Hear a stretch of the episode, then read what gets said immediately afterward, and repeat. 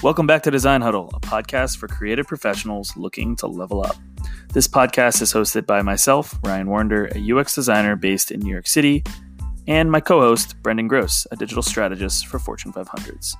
This podcast is the intersection of design, business, people, and just possibly the next big idea. We interview designers, thought leaders, co founders, influencers, and sometimes just our friends from Instagram. If you like design, the internet, or storytelling, this just might be your new favorite podcast. We have a ton of incredible episodes and content coming out soon, so please subscribe. And for now, let's dive into today's episode of Design Huddle.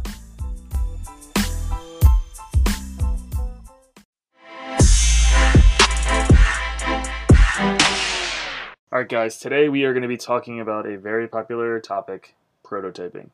So, why this topic? Let's step back and set the scene. So, Brendan and I were catching up, and you know, obviously, in preparing for Design Huddle every week, we consume a ton of articles.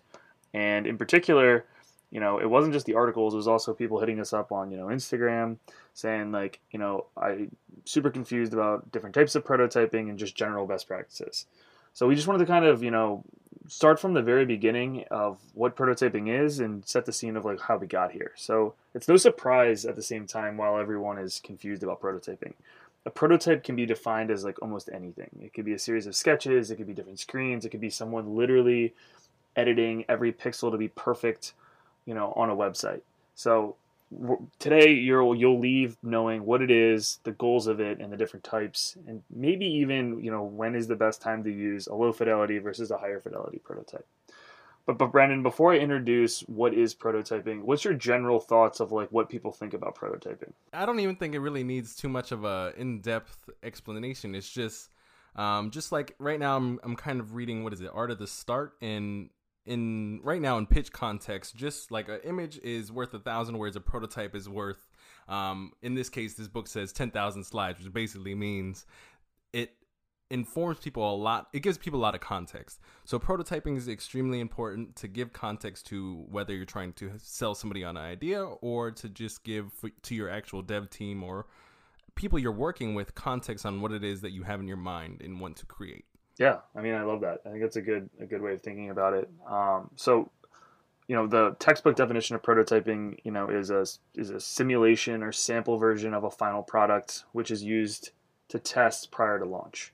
So there's a lot there, but basically, you're trying to make a representation of what your product will look like, and you know, ultimately, you want to get test it with users.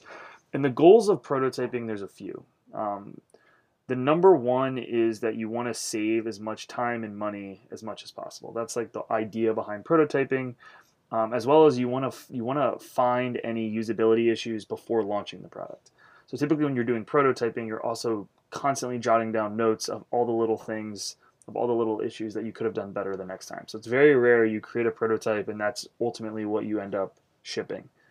So, um, and then the last one is you know it'll reveal any areas where you need to like you know improve it.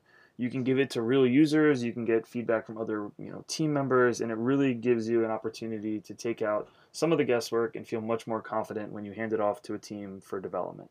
So you know those are the general goals. Um, obviously there's other things other value of prototyping but um, Brendan, and when you when you prototype, is there any other things that you're looking to get out of it? No, I think you really you landed it on the head. I think for those of you guys, just again in like in my head bullet point as we're talking, I like to organize and respit back out. You know, for prototypes, the things really the people that touch a prototype are like you mentioned the the users, your internal project team, or an external customer if you're an agency and it's to for user in the user's case to communicate back to your team the usability issues which you are then able to take back internally and work with your project team to spit something back out to the users and have that you know back and forth feedback loop to continuously better your product. And on I, I just kind of want to make that distinction. There's a lot of ways to use the tool of a prototype and the different type of people that will touch it and the type of feedback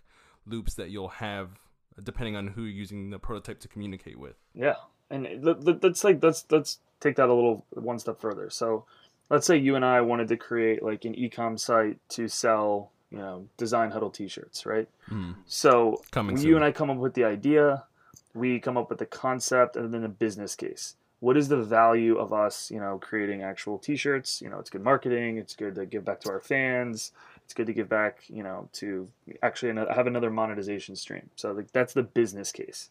So Mhm. once you have a business case that's when you take the concept and when you have a valid business case which means all right it's worth us taking the time to spin up an e-com store to build it.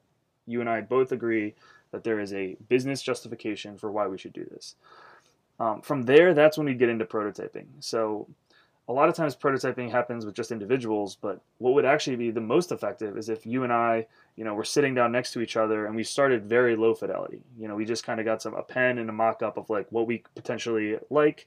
Another thing that i recommend that a lot of people um, don't do during prototyping but i think is effective and i've seen other designers do this is kind of think of it like a pinterest inspiration board. Find other designs or other things to inspire you as a starting point to kind of get the gears churning. And then from that, you can kind of take a lot of the UI elements and kind of start with your own baseline, you know, sketches. Um, and then just to kind of complete the process, so that was the prototyping piece. After the prototype, you hand it off to development. So, you know, we would either code it from scratch or use a CMS like, you know, Squarespace. Um, uh, we'd ship it or like, you know, publish it so that everyone could reach the domain. We would eventually monetize, make money from it and then ultimately that's the whole cycle of like you know what the prototype did. Is it justified us to quickly you know make a site that we that felt you know met the needs and users were able to buy shirts effectively?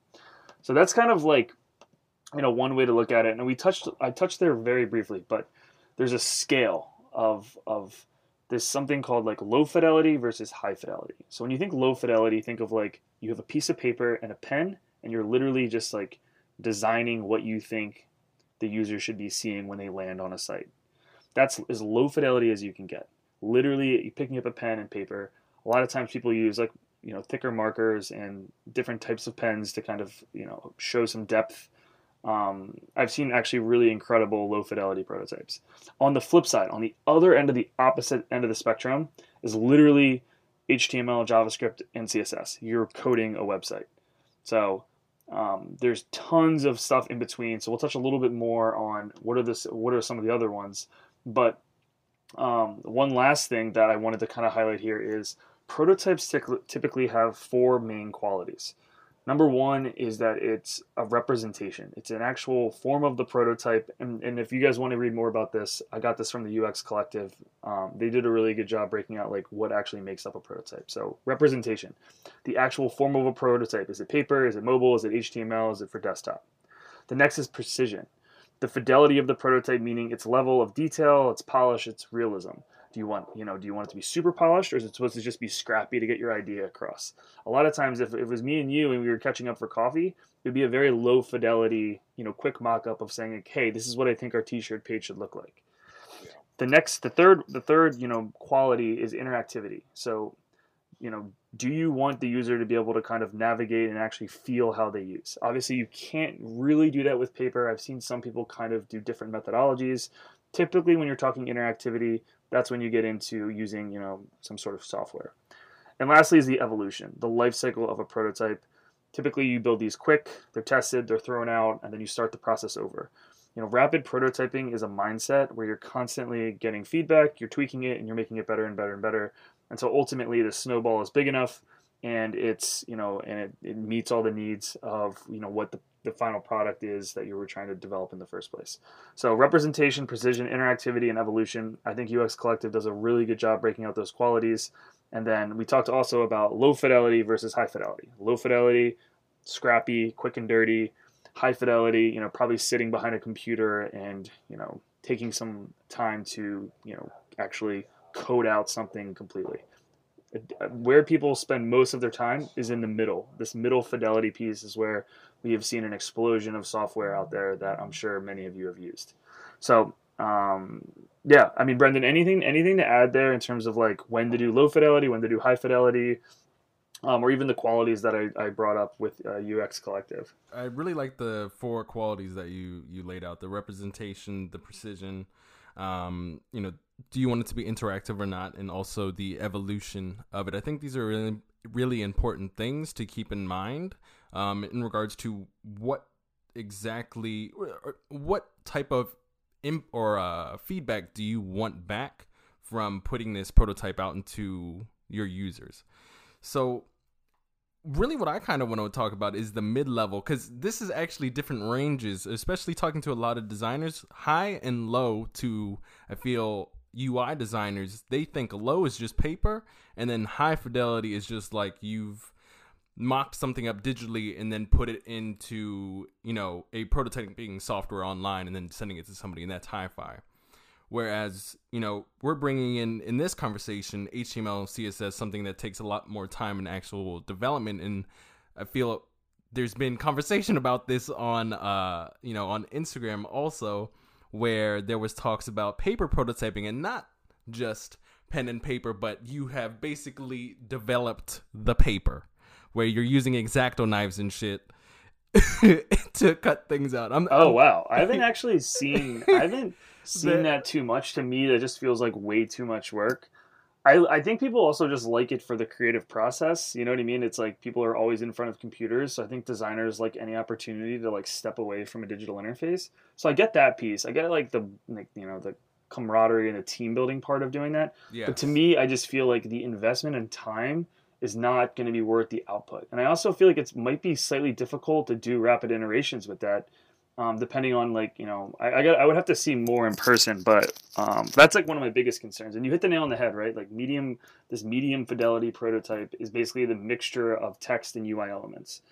Um, this is like really kind of what you would see as like a first cut, where you you have a clear idea of like you know where the hamburger menu is, where the title of where the you know the company logo is, where the hero image is, where the call to action buttons are, you know where the copy would go um, all of these elements is typically what you would get in a medium, you know, fidelity. Um, going from medium to high, there again, there's a ton of different ranges of how how how much you want to tweak it. Like one way to think about it is instead of having like a beautiful, you know, um, a, a, beautiful button that is you know perfectly designed, you just put a box, you just put a square box there with you know uh, with a label that says like call to action. So you don't even think of the verb that you're using. You're just stripping out and you're making it very basic in order to get it uh, to get across. So um, to your point though, like there's sketches, you can do mock-ups, which is basically like in between medium fidelity, and then you have high fidelity, which is basically high fidelity prototypes are you're like one you're one tick away from being an actual finished product. So medium fidelity is where UXers like to live because it typically is where you get the most value from your users and because it's a digital interface, if you're using a tool, it's much easier to kind of make a copy, start from scratch, and you can actually document all of the progress you've made from the start of the day or the start of this session to the end of the session. Exactly. And I really have to I I really like how you kind of uh set not how you separated the difference between team collaboration and brainstorming versus prototyping to build to actually test and iterate on. In addition to looping in one of the main um, I'm calling it properties because I forgot the other big word that you used to say that UX Collective used.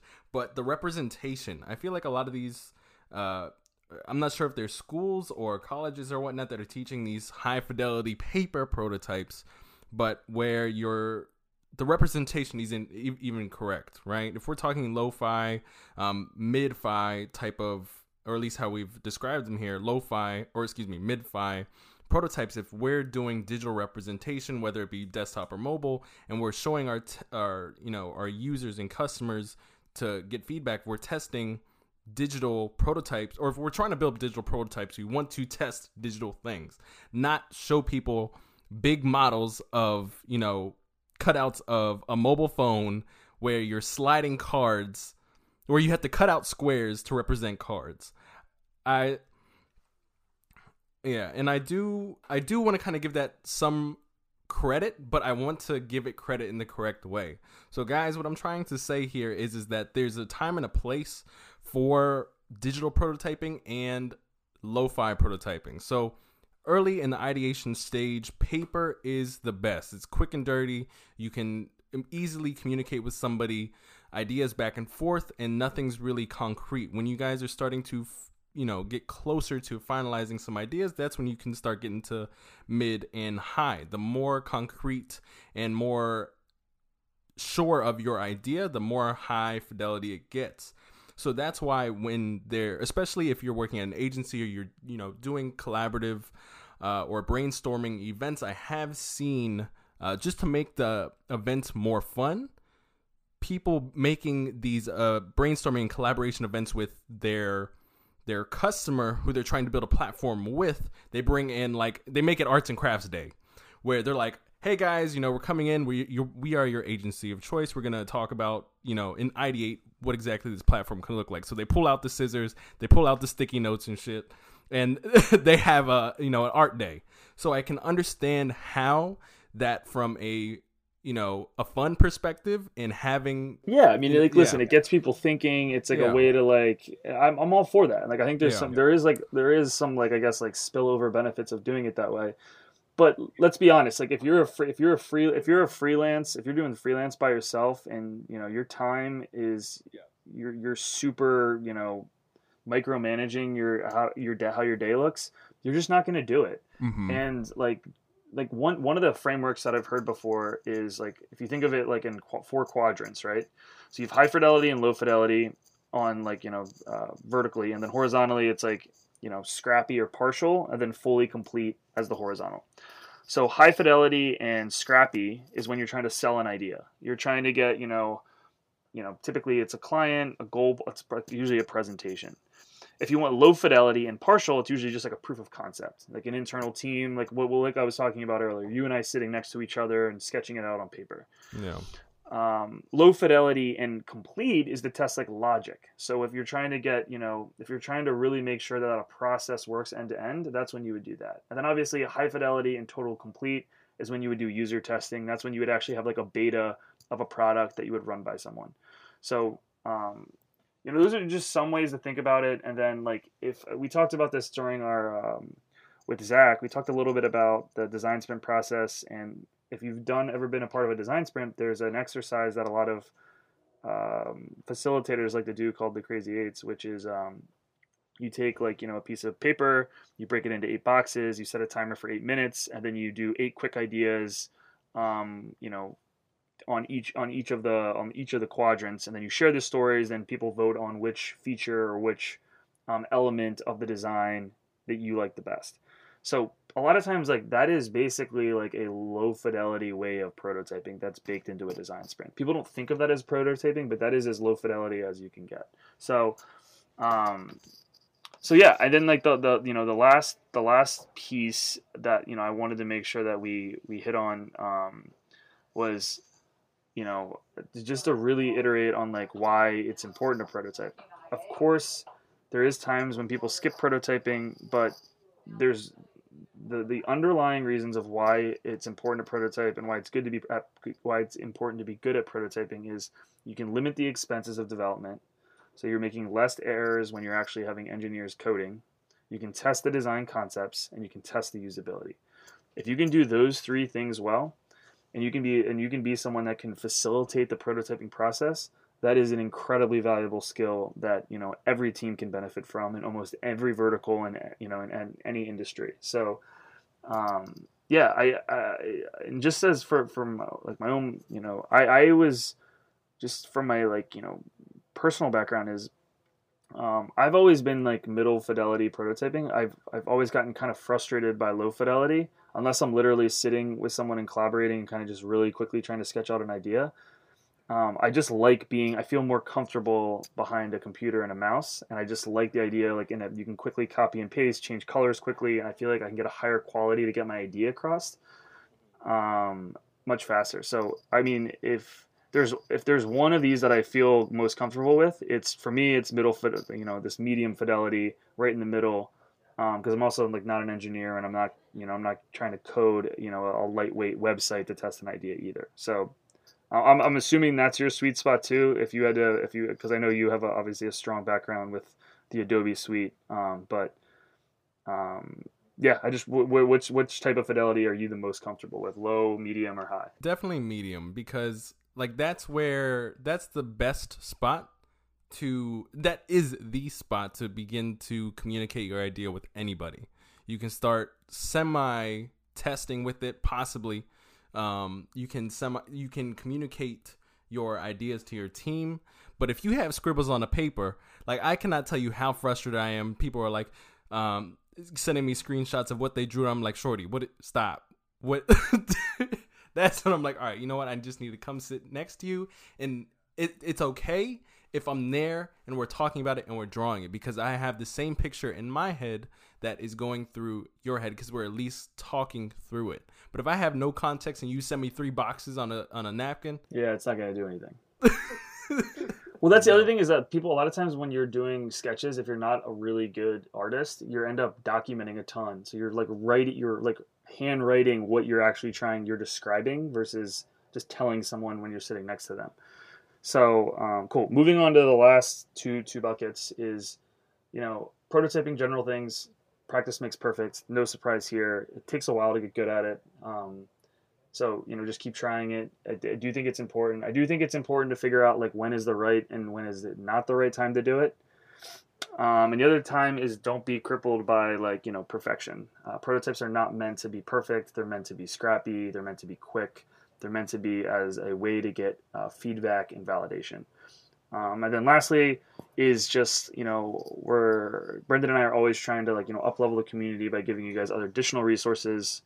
Um, we'll, we're going to start doing a better job linking them in our show notes um, for each episode. But um, just you know where you can get more prototyping you know skills. Obviously, if you have a mentor or someone that does it where you work, great. Uh, go to meetups, meet other designers. Those are always the best. You know, having people in person and getting a mentor. We've talked about that before in the past. Um, if not, there's plenty of online online courses, of course. Um, InVision has some. Uh, there's Skillshare, Coursera, and Hack Design are all four four really good ones that you know I've seen before. Um, I've taken a Skillshare one in the past, and it was it was pretty good. It was a good refresher for me as someone that doesn't do as, as much as I as I as I used to. Um, any other any other resources or recommendations other than our you know of course follow our all of our Instagram friends that we've interviewed in previous episodes, obviously. That is it, guys. Ryan, unless you have anything else to say, guys, do not forget if you have somehow got here and did not listen to anything that we said, congratulations. I don't know how you did that.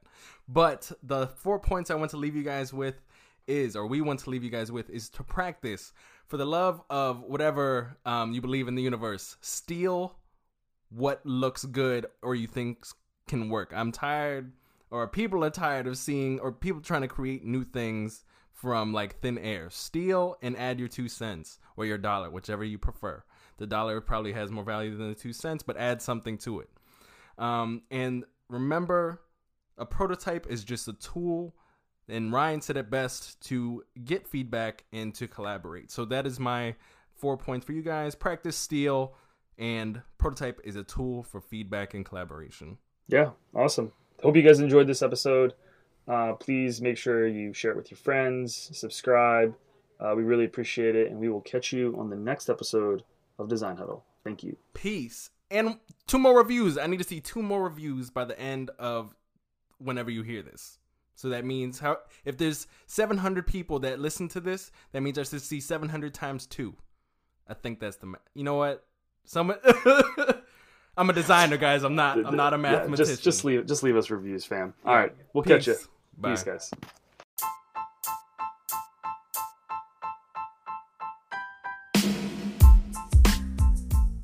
Design Huddle is a podcast that is hosted by Ryan Warner and Brendan Gross. The opinions stated here are our own and not those of our company.